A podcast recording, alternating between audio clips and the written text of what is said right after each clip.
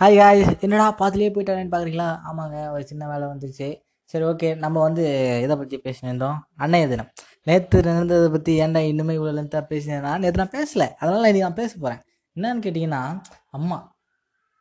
அம்மா இல்லாமல் எதுவுமே கிடையாதுங்க. எம்ஜிஆர் அந்த காலத்து எம்ஜிஆர்லேருந்து இந்த காலத்து தளபதி வரைக்கும் எல்லாருமே அம்மாவை பற்றி பாட்டெலாம் படிக்கிறாங்க. The wonderful writers are giving the good experience about the lyricist உங்களுக்கு எனக்கு புரியல. நான் பேசுகிற இங்கிலீஷ் எனக்கே புரியல.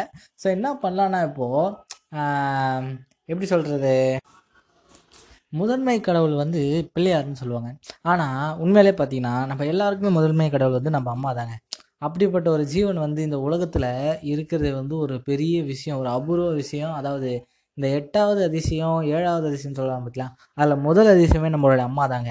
அவங்கள அவங்கள விட்டால் வேறு யார் இருக்க முடியும் சொல்லுங்கள் நம்மளுக்காக நம்மளுக்காகவே தன்னுடைய வாழ்க்கையை அர்ப்பணிச்சுக்கிட்டு அவங்களுடைய கனவுகளை வந்து அவங்க அச்சீவ் பண்ணுறாங்களோ இல்லையோ தன்னுடைய பையனோட தன்னுடைய பொண்ணுடைய தன்னுடைய குழந்தைகளுடைய கனவு வந்து அவங்க நிறைவேற்றணும் அப்படின்றதுக்காக அதனை அதனை நோக்கி லட்சியத்தை நோக்கி அவங்களுடைய லட்சியத்தை தன்னுடைய லட்சியமாக மாற்றிக்கொண்டு அதன் பின்னாடி ஓடிட்டு இருக்கவங்க தான் நம்மளுடைய பெற்றோர். அந்த பெற்றோர்களை முக்கியமானவங்க அம்மா அப்பா.